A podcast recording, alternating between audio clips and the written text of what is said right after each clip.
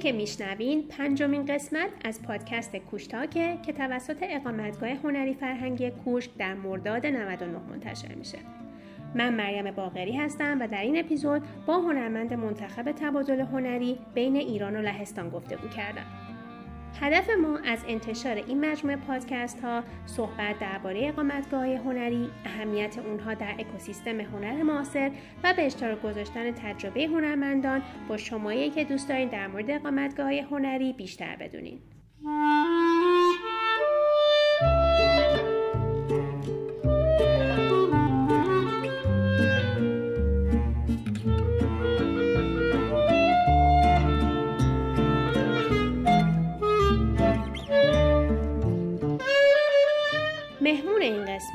آنایتا قاسمخانی هنرمند برگزیده تبادل هنری بین رزیدنسی کوشک و بنیاد تاد اوش کانتور واقع در شهر ورشو در لهستانه که در اکتبر سال 2018 برگزار شد. بخش دوم این تبادل هم در دسامبر همون سال در تهران اتفاق افتاد. این تبادل قسمتی از برنامه تبادل هنرمند بین رزیدنسی کوشک با بخش فرهنگی اتحادیه اروپا بود که در سالهای 2017 و 2018 برگزار شد و در اون رزیدنسی کوشک با نه رزیدنسی از کشورهای آلمان، اتریش، مجارستان، هلند، ایتالیا، اسپانیا، یونان، بلژیک و لهستان همکاری داشت. آناهیتا قاسمخانی متولد سال 59 در تهرانه.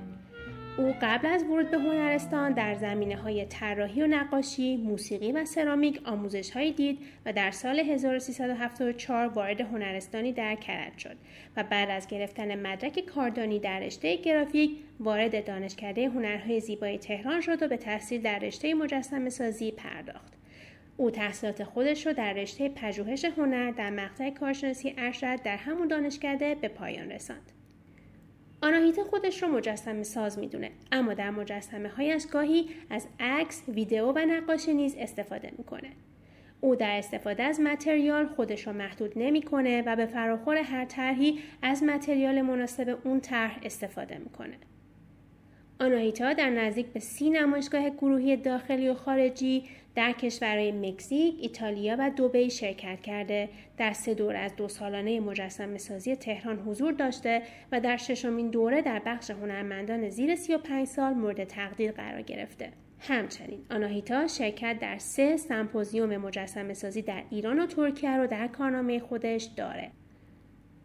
از آناهیتا تا کنون چهار مجسمه در شهر تهران نصب شده.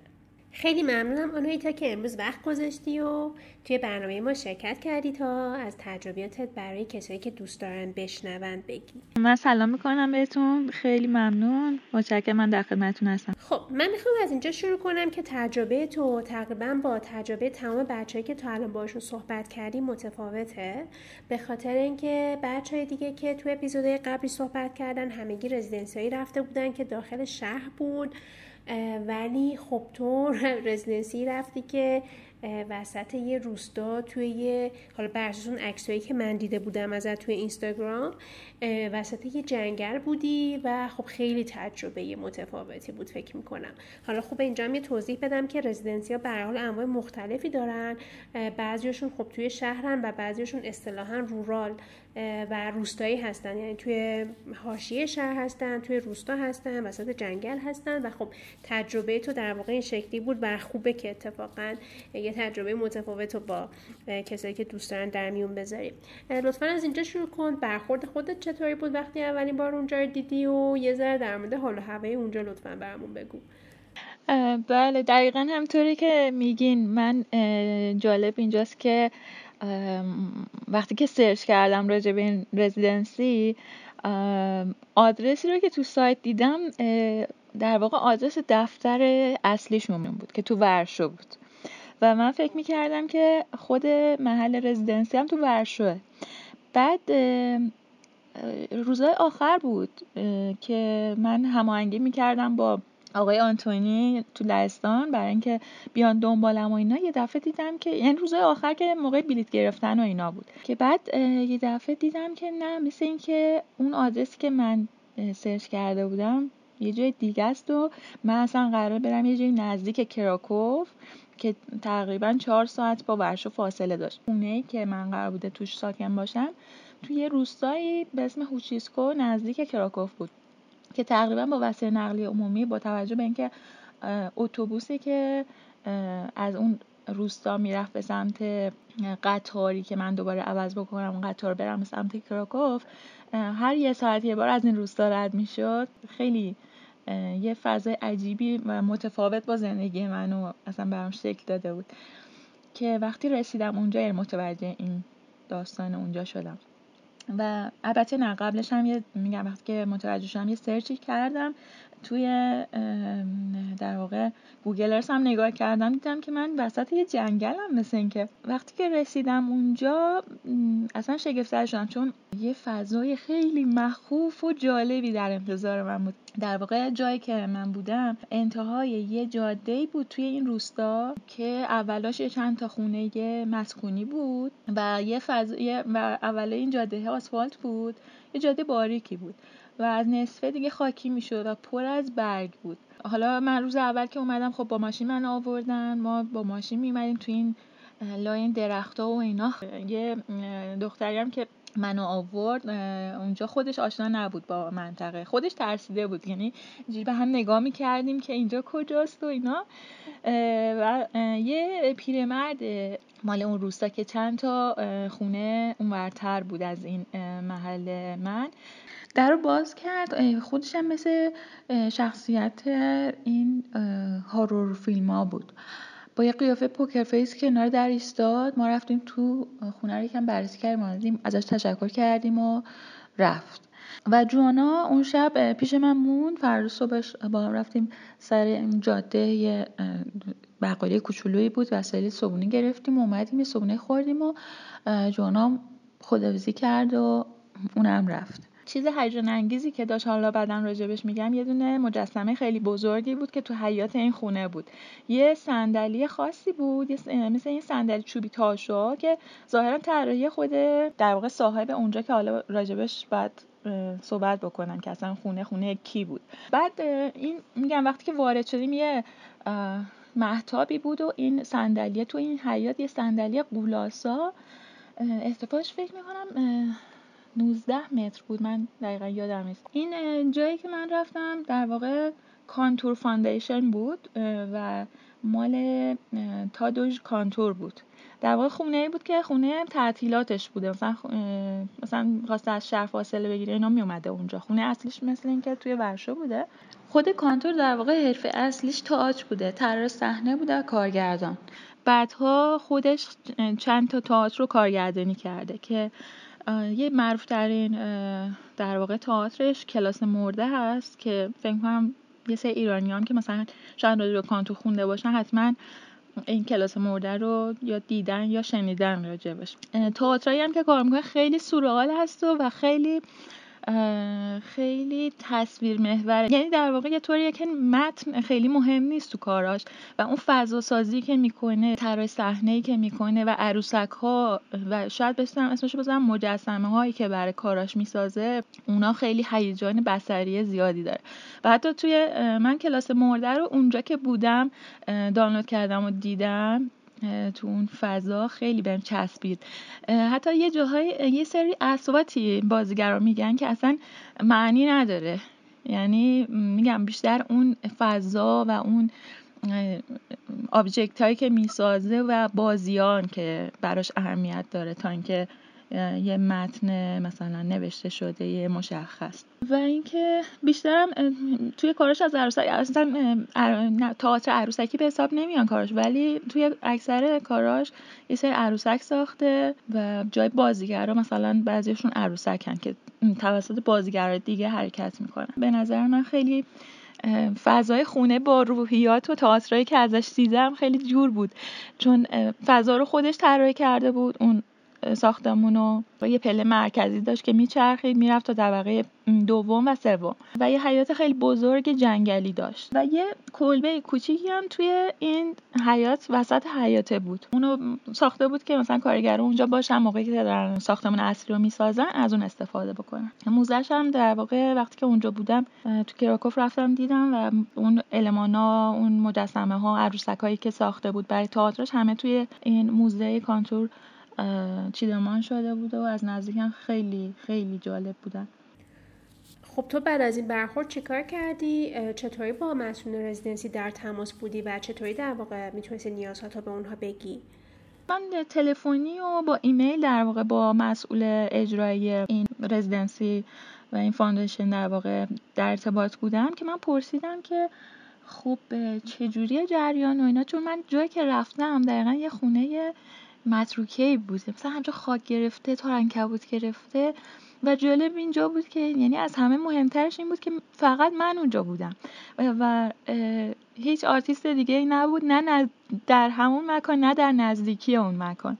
یعنی من خودم خودم بودم که تو اون انتهای اون جاده روستا یه خونه نسبتا بزرگ با یه حیات بزرگ در اختیارم بود که من بتونم اونجا کار بکنم. خب برای من خیلی هیجان انگیز بود. ولی بعد به آنتونی گفتم که آنتونی اگر کسی می‌خواد بعدش بیاد اینجا حتما براش توضیح بدین که شرایط اینجا چطوریه. چون من یادم شما هم فکر کنم دیده بودین. من همون موقع عکس‌ها رو میذاشتم تو اینستاگرام و اتفاقا اینستاگرام خیلی به من کمک کرد که از اون تنهاییه یه کمی در بیام. در واقع انگار که من با دوستام تو اون فضا بودم. و خیلی میگه اکثر کسایی که عکس‌ها رو می‌دیدن همه می‌گفتن تو نمیترسی تو اون فضا نمی‌دونم یه همچین چیزهایی که خب خیلی فضا عجیبی بود و اینکه خودم تک تک تنها تو اون فضا بودم. بعد می‌گفتم که باید حتما یه توضیح اضافه بکنن و شرایط اونجا رو توضیح بدن برای کسایی که می‌خوان اپلای بکنن. که بدون حالا برای من جالب بود من مشکلی نداشتم ولی فکر می‌کنم که باید بدونن کسایی که می‌خوان برن اونجا. و اتفاقا می‌گفتن قبلا کسایی هم که اومده بودن حتی برای فیلمسازی فیلم کوتاه کسی ساخته بود تو اون فضا. خیلی خیلی مناسب فیلم سازی بود یعنی دکور و دکوراسیونش طوری بود که اصلا فضا سازی خاص خودشو داشت. و برای فیلم سازی و این چیزا هم خیلی به درد می‌خورد. خب حالا بریم سراغ پروژت و اینکه ممکنه کمی در مورد پروژت توضیح بدی. من پرپوزالی که داشتم یه ایده بود که یه مدتی بود تو ذهنم بود و منتظر یه فضایی بودم که اینو توش اجرا کنم.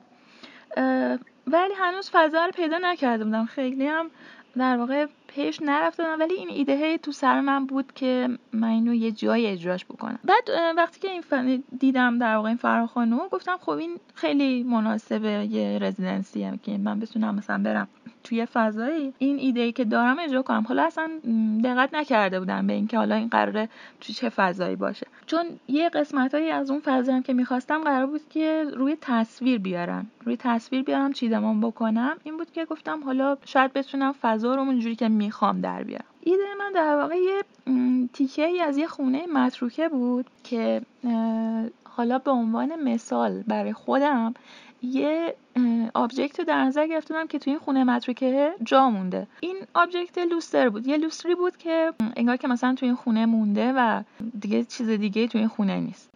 و این لوستر اتفاقی که براش افتاده طی این سالیان که توی این خونه تنها مونده رشد کرده. و این رشد رو توی کریستالایی که ازش آویزون بود نمایش می‌خواستم بدم. یعنی کریستالا بلند شدن مثل مو روی زمین جاری شدن. لوستر یه, م... یه جومداریه چون من اشیا رو خیلی دوست دارم و به روح اشیا تا حدودی اعتقاد دارم. و فکر می‌کنم که توی کارامم از سال قبلم کلا اشیا خیلی حضور داشتن. حالا من به این شیعی که جون نداره جونی دادم و می‌خواستم که توی چیدمانی که حالا تصویری از مثلا یه کمد و یه سری آدمایی که دارن رد میشن و اینا به صورت یه مقداری محو اینو چیدمان بکنم. که انگار اونا اون در واقع کمد و کمد و صندلی و آدما انگار که یه سایه ای ازشون هستش. بعد وقتی که اومدم تو اون خونه دیدم که مثل اینکه دلیل انتخاب کار من برای اونجا یعنی همینجوری بی دلیلم کار من انتخاب نکردن. خودشون دیدن خیلی به اون فضا میاد کار من. من یه ایرادی که دارم توی روند کاریم حالا نمی‌دونم شاید ایراد نباشه ولی این مدل کاری منه.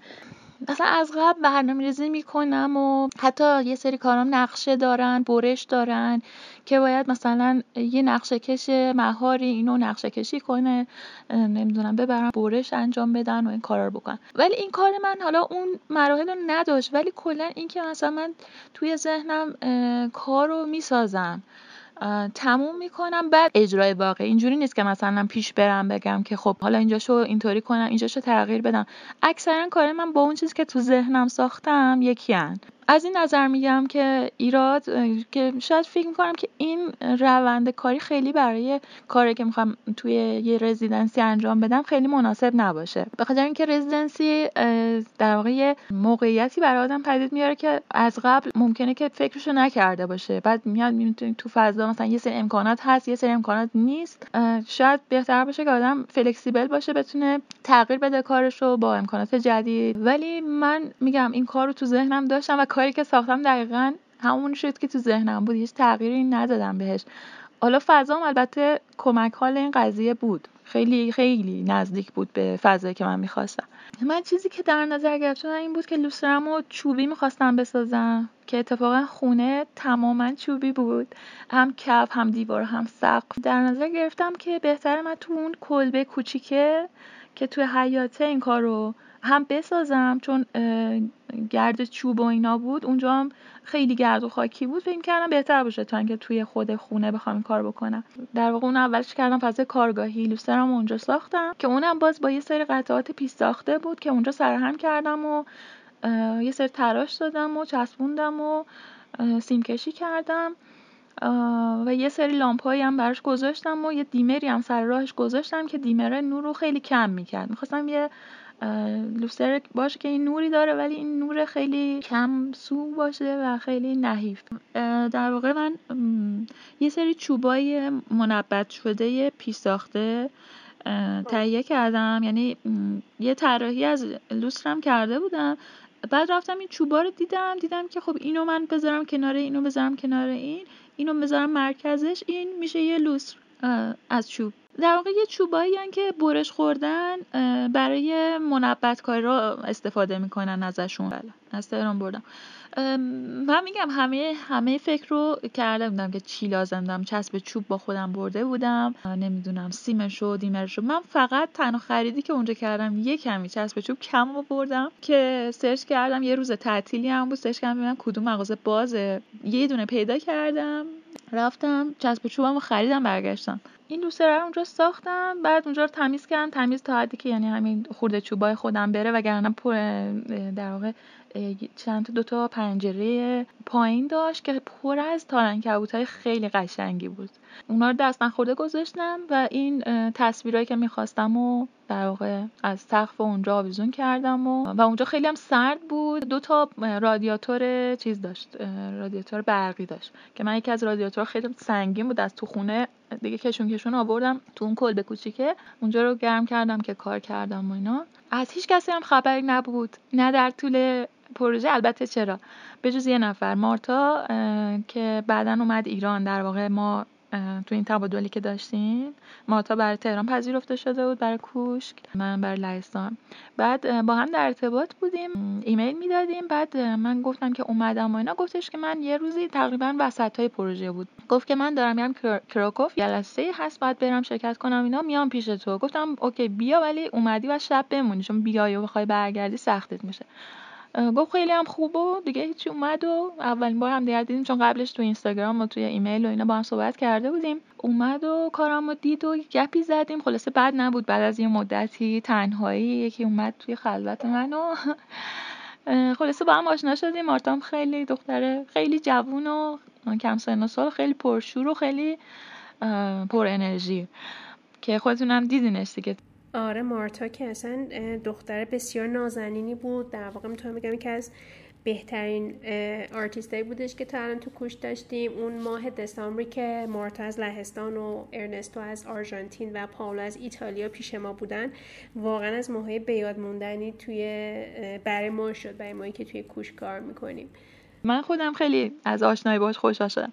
حالا اونجا کم هم دیدیم. همین چند ساعتی بود و شبم خوابید و صبح زودم رفت که به این جلسهش برسه. ولی خب وقتی اومد تهران دیگه خیلی بیشتر هم دیگر دیدیم آره یادمه که تو خیلی هم توی پیشبرد پروژهش بهش کمک کردی و یه مدتی اصلا مارتا اومد پیش تو توی کارگاهت و اونجا کار می‌کرد. بله بله. یه کاری می‌خواست بسازه همین یه سری سنگ بود که برای کاراش می‌خواست بسازه. اینا رو اومد اونجا قالب گرفت و رزین ریختیم و من گفتم که آره من رزین کار کردم. گفت چقدر عالی و دیگه خلاصه اومد و اونجا با هم کمک کردم. چیزایی ریختیم و حتی با هم سفر رفتیم رفتیم اصفهان. الان هم از حالا هم بیخبر نیستیم. به هر حال به جز اون یه نفری که اون وسط اومد دیگه کسی دیگه نداشتم. ولی خب خودم می‌رفتم تو شهر کراکوف رو چرخیدم موزه رو دیدم خیلی راستش وارد آرتسینشون نشدم. خیلی به جز اون دختری که من آورد که اونم یه بار بهم خبر داد که یه اینستالیشن صدا هستش توی کراکو که گفت آنتونی هم میاد که آنتونی مسئول این چیز بود رزیدنسی قبلش آنتونی هم یه بار اومد یه سر زد اتفاقا. دقیقا فکر کنم مثلا همون دو روز بعدش به, به که آنتونی اومده بود و یه روند کاریمو دید و صحبت کردیم و میگم ولی یه دو سه روز بعدش اون اینستالیشن صدا رو دیدم. نه رفتم با این بچه ها ولی موزه ها رو که سر می‌زدم راستش اون چیزی که تصور می‌کردم خیلی نبود. من مثلا خیلی فکر می‌کردم شاید آرتشون یک مقداری بروزتر و اینا باشه. من حالا شایدم اتفاقی بوده اون زمان. مثلا نمایشگاه خاصی نبوده. ولی چیز خاصی ندیدم. بیشتر از همه جذابیتی که بر من داشت نمایشگاه در واقع موزه کانتور بود که خیلی جذاب بود. عکس عکس کاراش هم میشه. حتی موزه هم میشه سرچ کرد. عکس مجسمه ها دید. یعنی من پیشنهاد میدم کسی که علاقه دارن ببینن حتما کاراشو چون خیلی الهام دهنده است و خیلی خوبه. این خونه کانتور که تو توش بودی بازدید کننده هم داشت آدمایی که تو اون روستا بودن می‌دونستن که در واقع این خونه ی آدم مشهوره یا اینکه حالا نمی‌دونم روی عموم باز بود چطوری بود اون مدتی که اونجا بودی؟ کسی اومد اصلا؟ آره قبل از من مثل اینکه یه مثلا دو سه ماه قبل از من بوده کسی. از چینم بودن و یه گروه نمی‌دونم سه چهار نفره بودن. که اونا به صورت گروهی بودن. ولی اینکه نه کسی بیاد و بره تو اون زمان که اتفاق نیفت آه چرا چرا چرا؟ الان که گفتین یادم افتاد. فکر کنم همون موقعی بود که آنتونی اومده بود. چون من داشتم با یکی حرف می‌زدم. الان یادم افتاد که آنتونی بود که تو حیات داشتیم صحبت می‌کردیم. یه سری بچه مدرسه ای اومدن فکر می‌کنم مال همون روستا بودن. با یه خانومی دور خونه یعنی فقط اصلا قصد تو اومدن نداشتن. اومده بودن دور خونه. ما با صدای بچه های دفعه متوجه شدیم که یه جمعیتی از بچه اونجاست. بعد رفتم براشون در باز کردم اومدن تو تو رو دیدن. ولی توی ساختمون نیومدن. همین توی محوطه و مجسمه رو دیدن و رفتن. و خیلی هم ارتباط هم نگرفتن. یعنی مثلا چون زبان انگلیسی هم خیلی اونجا صحبت نمیشه بیشتر آلمانی مثلا اگه زبان دومشون باشه آلمانیه. اینه که زیاد صحبتی با من نکردن با آنتونی هم همینطور صحبتی نکردن و رفتن. ولی نه آرتیستیک بیاد اینجوری نبود. ولی خب من سوالی که کردم گفتم من خیلی آخر چیز رزیدنسی که می‌خواستم برگردم گفتم من خیلی اینجا دوست داشتم. یعنی دوست دارم تا آخر عمرم اونجا زندگی کنم و کار کنم. من جای زیادی رفتم مثلا سفر. ولی این در واقع اون روستا اینقدر برای من گذار بود و من انقدر اونجا رو حسش رو دوست داشتم که اصلا دوست داشتم دیگه بمونم. و اینو که به آنتونی گفتم آنتونی گفت هر موقع که اومده لهستان مشکلی نیست من هماهنگ می‌کنم با این آقای بیا کلید بگیر می‌تونی بیا اینجا. یعنی مشکلی هم نشد و این آقای این آقای پیرمردی که اونجا بود و خیلی شخصیت عجیبی داشت این در واقع کسی بود که کارهای کانتور انجام می‌داده. خیلی هم مسلم بود خیلی مسلم بود. و این به خاطر همین چون اون سیستم گرمایش سرمایش اونجا رو وارد بود الان هم کلید دست اونه و اون کاراشو انجام میده. البته سیستم گرمایش اونجا من که رفتم ایراد داشت و قرار بود درست بشه تا اون یکی ماهی که من اونجا بودم درست نشد البته. آخر بعد سخت بوده باشه چون که تا جایی که یادمه تو ماه اکتبرم رفتی و خب اکتبر اونجا خیلی سخته. اکتبر بود بله. شانسی که من آوردم مارتا که می‌گفت اون موقع نسبت به هر سال خیلی گرمتر بوده. خیلی هوای پاییزی داشت. حالا که این خونه رو به رزیدنسی تبدیل کرده بودن در واقع این شکلی بود که اون خونه محل اقامت هنرمند می‌شد و اون کلبه ای که ازش صحبت کردی که وسط در واقع حیات اون خونه بود قرار بوده به عنوان استودیو استفاده بشه. نه اصلا هیچ محدودیتی نداشت. واقعا پرسیدم گفتم من کجا می‌تونم کار کنم؟ گفتن که تو هر نقطه ای که از اونجا که دوست داری می‌تونی کار کنی. پس امکاناتی در واقع در اختیار تو قرار نداده بودن و صرفا فضا بود. فقط فضا بود. بله بله. چیزی نبود که مثلا بخوام استفاده من برده بودم هر چی که می‌خواستم چون نمی‌دونستم چه جوریه. فقط یه بار من سیم لازم داشتم. یکی از این همسایه های اول جاده من دیده بودم که یه عالم سیم داره توی گرد پیچیدن و به خونه تکیه دادم بغل خونه است. ازشون سیم گرفتم. گفتم اتفاقا نزدیک چیز اوپن استودیو من بود. روزهای آخر بهش گفتن که آره اوپن استودیو منه. فکر می‌کنم مثلا دو روز بعدش بود. گفت من نیستم اون تاریخ ولی به خانواده‌ام میگم اگه دوست داشتن بیان. ولی متاسفانه در مورد اوپن استودیو هم به جز آقای آنتونی دیگه کس دیگه ای نیومد. من حتی توی یولیچکا که یه شهری بود بین هوچیسکو و کراکوف که اونجا قطار سوار می شدم اونجا که ایستگاه قطار بود و خیلی رفت آمد بود من پوسترم چاپ کردم زدم. بر اوپن استودیو یه دونه هم اونجا زدم هم یه در واقع از این ستونهای تبلیغاتی که داشت رو اونا زدم. روی تابلو یه, تابلو هم داشت که به سمت در واقع این خونه خودش یه تابلو کوچولو هم داشت سر جاده. روی اون میله اونم زدم. گفتم تبلیغات محیطی هم انجام داده باشم ولی خب نه بازدید کننده ای نداشتم. بازدید کننده های من در واقع follower ای اینستاگرامم که دوستا من بودن. که عکسایی که میذاشتم به روز بود خیلی و دقیقا follow می‌کردن و کامنت می‌دادن و آره یادمه کاملا. چون من اینستاگرامت follow می‌کردم و تمام فیلم ها ویدیوهایی که میذاشتی رو می‌دیدم و خیلی جالب بود. خیلی تمرکز داشتم. یعنی اونجا هیچ چیزی نبود که بخواد حواس رو پرت بکنه. خیلی و زوم کردم روی دنیای مجازی. که بتونم یه چیزایی داده هایی برای دیدن توی دنیای مجازی داشته باشم که حالا فکر کنم بد نبوده حالا تا حدودی. چه حیف که پس اوپن استودیو این شکلی شد و متاسفانه بازدید کننده ای نداشت. البته یه چیزی هم که بود اون روزا هوا طوفانی و بارونی و یه دلیلی هم خودشون که گفتن بعدا گفتن هوا هم اون موقع خوب نبوده اینجا هم چون خارج شهر و دوره کمی سخت بوده شاید براشون بخوام بیان. اتفاقی که افتاد من گفتم حالا که این توی این فضا من اینو چیدمان کردم یعنی خود آنتونی هم اینو پیشنهاد داد که این کار بمونه اینجا که های بعدی که میان یا کسی که اگر بر حال میاد تو این فضا ببینه کارو. از های دیگه هم اونجا کار بود؟ کار دیگه نه نه. فقط کارهای خود کانتور بود که به دیوار بود یه سر طراحیاش بود. یه سر عکس بود ولی نه کار از آرتیست دیگه اونجا نبود. این چندمی residency بود که می‌رفتی؟ این دومیه. اولیش پاریس بود. Cité Cité des Arts. خب پس دو تا تجربه کاملا متفاوت داشتی. در واقع Cité توی پاریس و شلوغ و حالا کانتور در واقع یه residency روستایی. بله دقیقا همینطوری که میگین. میشه یه خورده در مورد Cité هم توضیح بدی؟ Cité آره Cité خب خیلی سال پیش بود. اونو 2009 2009 بود فکر کنم رفتم.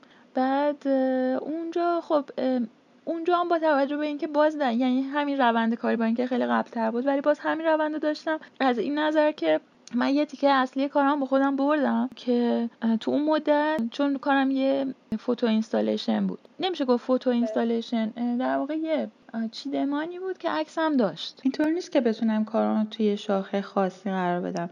مثلا بعضی از کارا توش ویدیو داره ولی video installation به حساب نمیاد. یا اگه مثلا توی بعضی کارا عکس داره ولی photo installation نیستن. حالا شاید خیلی هم ضرورتی نباشه که برای کارا یه شاخه خاصی عنوان خاصی در نظر بگیرم. یه سری آب نبات چوبی بود شکل تانک و تفنگ و هواپیما جنگی. بعد اینا رو آب نبات چوبی واقعی نبودن. البته با رزین درست کرده بودم ولی شکل آب نبات چوبی بودن. بعد اینا رو من می‌دادم به بچه البته شروع کردم از تهران این کارو کردم. می‌دادم بهشون و انگار که مثلا این آب چوبی گرفتن بعضیشون لبخند زدن بعضیشون تعجب کردن بعضیشون مثلا می‌خوام بخورنش. خلاصه عکاسی کردم. حالا میگم هر کدوم یه روحیه ای دارن بچه ها با و جالب جالبتر اینکه پدر مادرای اینا که اینا رو می‌دیدن. حالا بچه‌ای که تو ایران عکاسی کردم خیلی چون آشنا بودن خیلی چیز نکردن. مثلا می‌دونستن پروژه چیه. ولی اونایی که خب پاریس هم خیلی شهر توریستیه و همه جور نژادی هستن. منم اونجا از فرصت استفاده کردم از نژادهای مختلف انتخاب می‌کردم بچه ها رو. بعد بهشون می‌گفتم که به پدر مادرشون می‌گفتم که من می‌خوام که عکاسی کنم.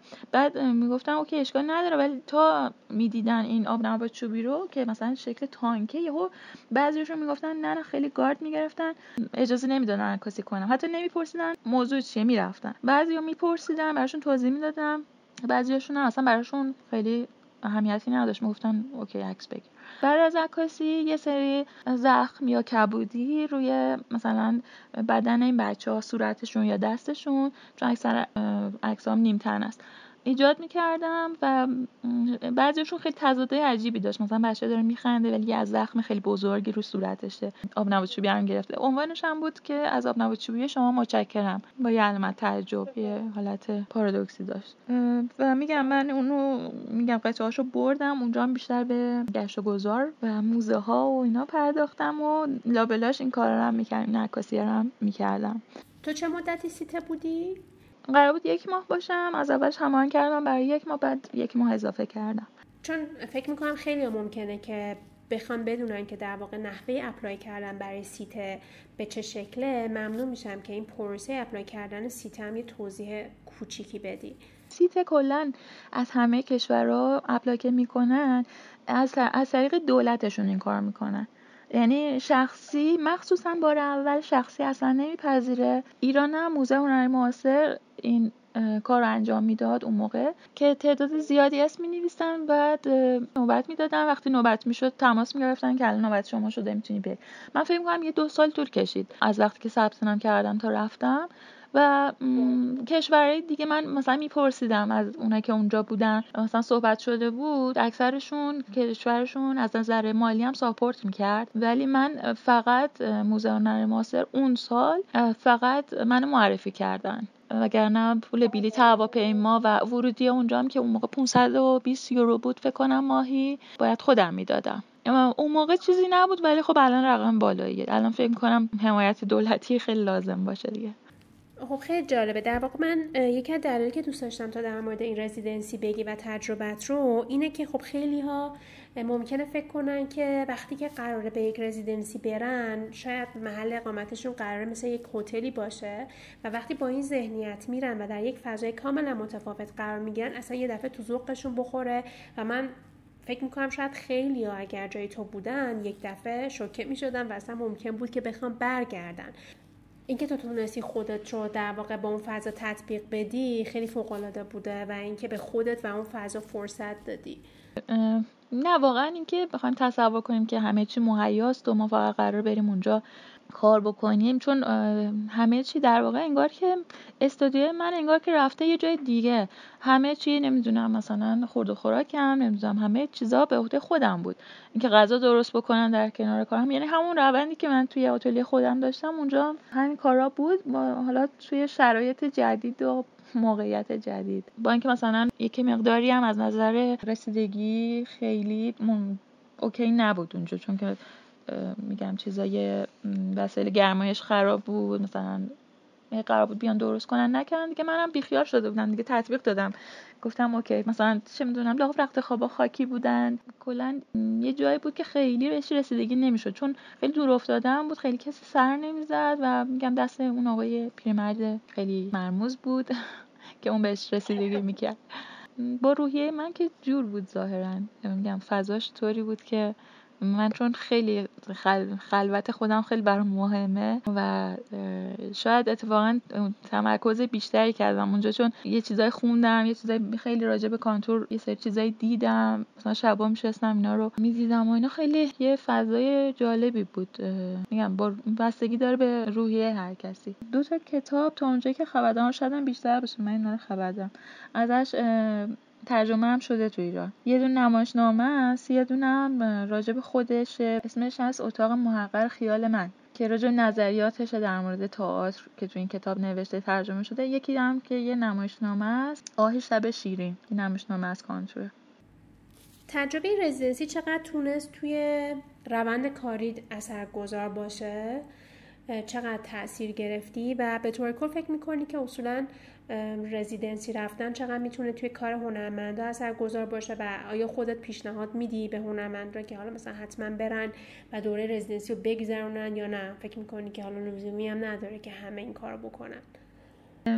ببینید من فکر کنم بستگی داره به روحیه هر کسی. شاید آخه آرتیستا که میگیم یه گونه خاص نیستیم. ما خیلی متفاوتیم. و فکر می‌کنم که نشه کلی گفت. چون هر کسی باید با روحیه خودش بسنجه ببینه که شاید مثلا بعضی فقط دوستان توی کارگاه خودشون کار کنن.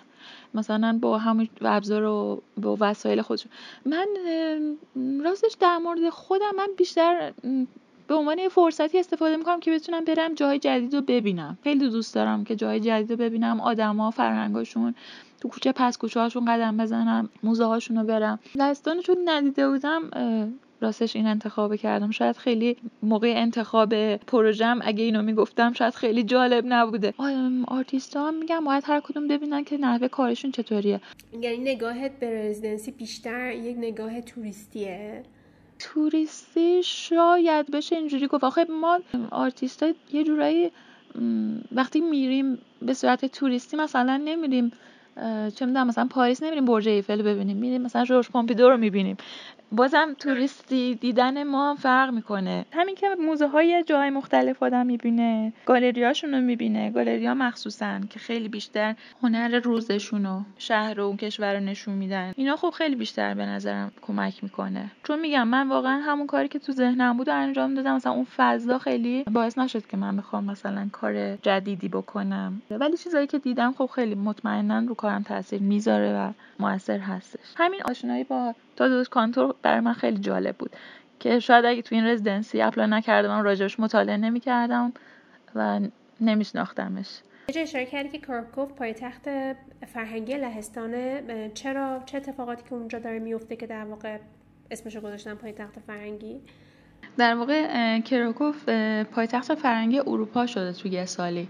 تو سال 2000 اتحادیه اروپا کراکوف رو به عنوان پایتخت فرهنگی انتخاب می‌کنه. هر ساله یه شهر رو به عنوان پایتخت فرهنگی معرفی می‌کنه که سال 2000 کراکوف رو معرفی کرده. و دلیلش هم برنامه های فرهنگی متعدد بوده که تو اون شهر برگزار میشه و چیزهایی از این قبیل. هم موزه های خوبی داشت. هم فضای معماری جالبی داشت. از موزه های کراکوف موزه هنر معاصر شکل دارم و موزه کارخونه شیندلر که تقریبا چسبیده به موزه هنر معاصر بود و installation خوبی توی کارخونه شیندلر بود.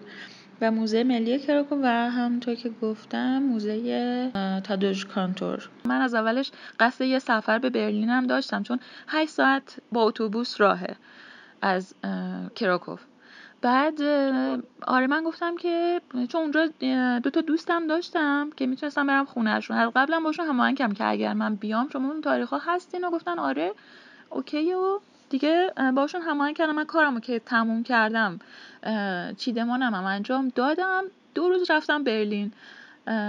با اتوبوس رفتم و دیگه پیش این دوستان بودم و تمام وقت رو گذاشتم برای و هوا هم بسیار نامساعد بود و طوفان و بارون. ولی من بیشتر توی این موزه ها چرخیدم و به صورت خیلی فشرده تونستم تعداد خیلی ناچیز از موزه هاشو ببینم. چون اصلا برلین به طرز عجیبی موزه های هنر معاصر داره. یعنی اصلا یه چیز عجیبی بود من خیلی دوست داشتم که وقت داشتم می‌تونستم چون بعد دو روزه برمیگشتم اوپن استودیوم برگزار کردم و برمیگشتم تهران. و بعد افسوس خوردم که یکاش من زودتر اومده بودن یه زمان بیشتری گذاشته بودن برای برلین. ولی همونم خیلی خیلی برای من خوب بود. و میگم نمایشگاهی که اونجا دیدم و کلا خیلی بر من من بود. خیلی.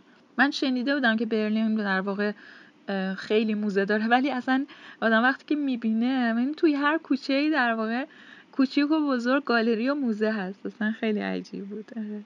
خب من یه سوالی هم بپرسم در مورد این دوران کرونا که تو چطوری داری میگذرونیش؟ کرونا رو راستش این سوالی که نمی‌دونم من خیلی خوشایند من نیست. از این نظر که خیلی آرتیستا می‌گفتن راجع به این اینکه کرونا ما چیکار می‌کنیم فیلم می‌بینیم. مگه روزای دیگه ما چیکار می‌کنیم؟ ما روزای دیگه هم فیلم می‌بینیم تو خلوت خودمونیم خیلی بیرون نمیریم. کارمون رو می‌کنیم.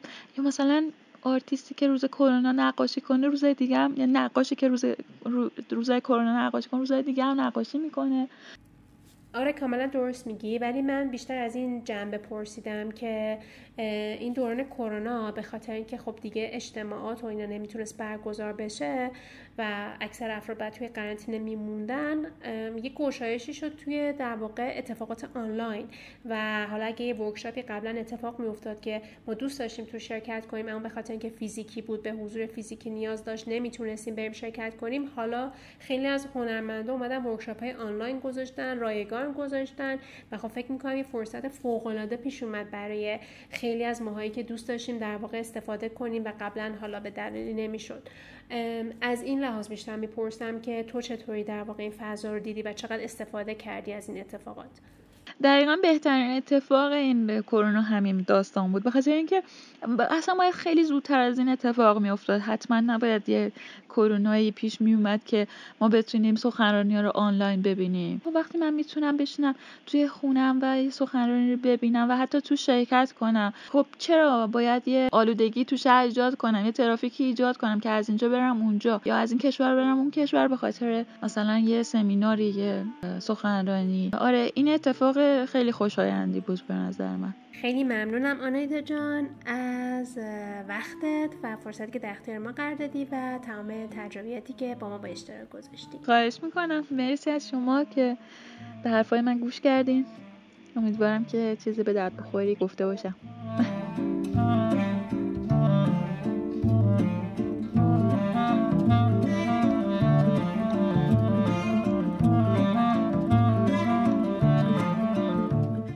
امیدوارم از قسمت پنجم پادکست کوشتاک استفاده لازم رو برده باشید. اگر فکر می‌کنید این تجربیات می‌تونه برای دوستانتون هم مفید باشه ممنون میشم ما رو بهشون معرفی کنید. اگر سوال یا موضوعی در ارتباط با رزیدنسی ها دارید می‌تونید اونها رو با آدرس ایمیل ما info بفرستین تا بتونیم در برنامه های آینده در موردشون صحبت کنیم.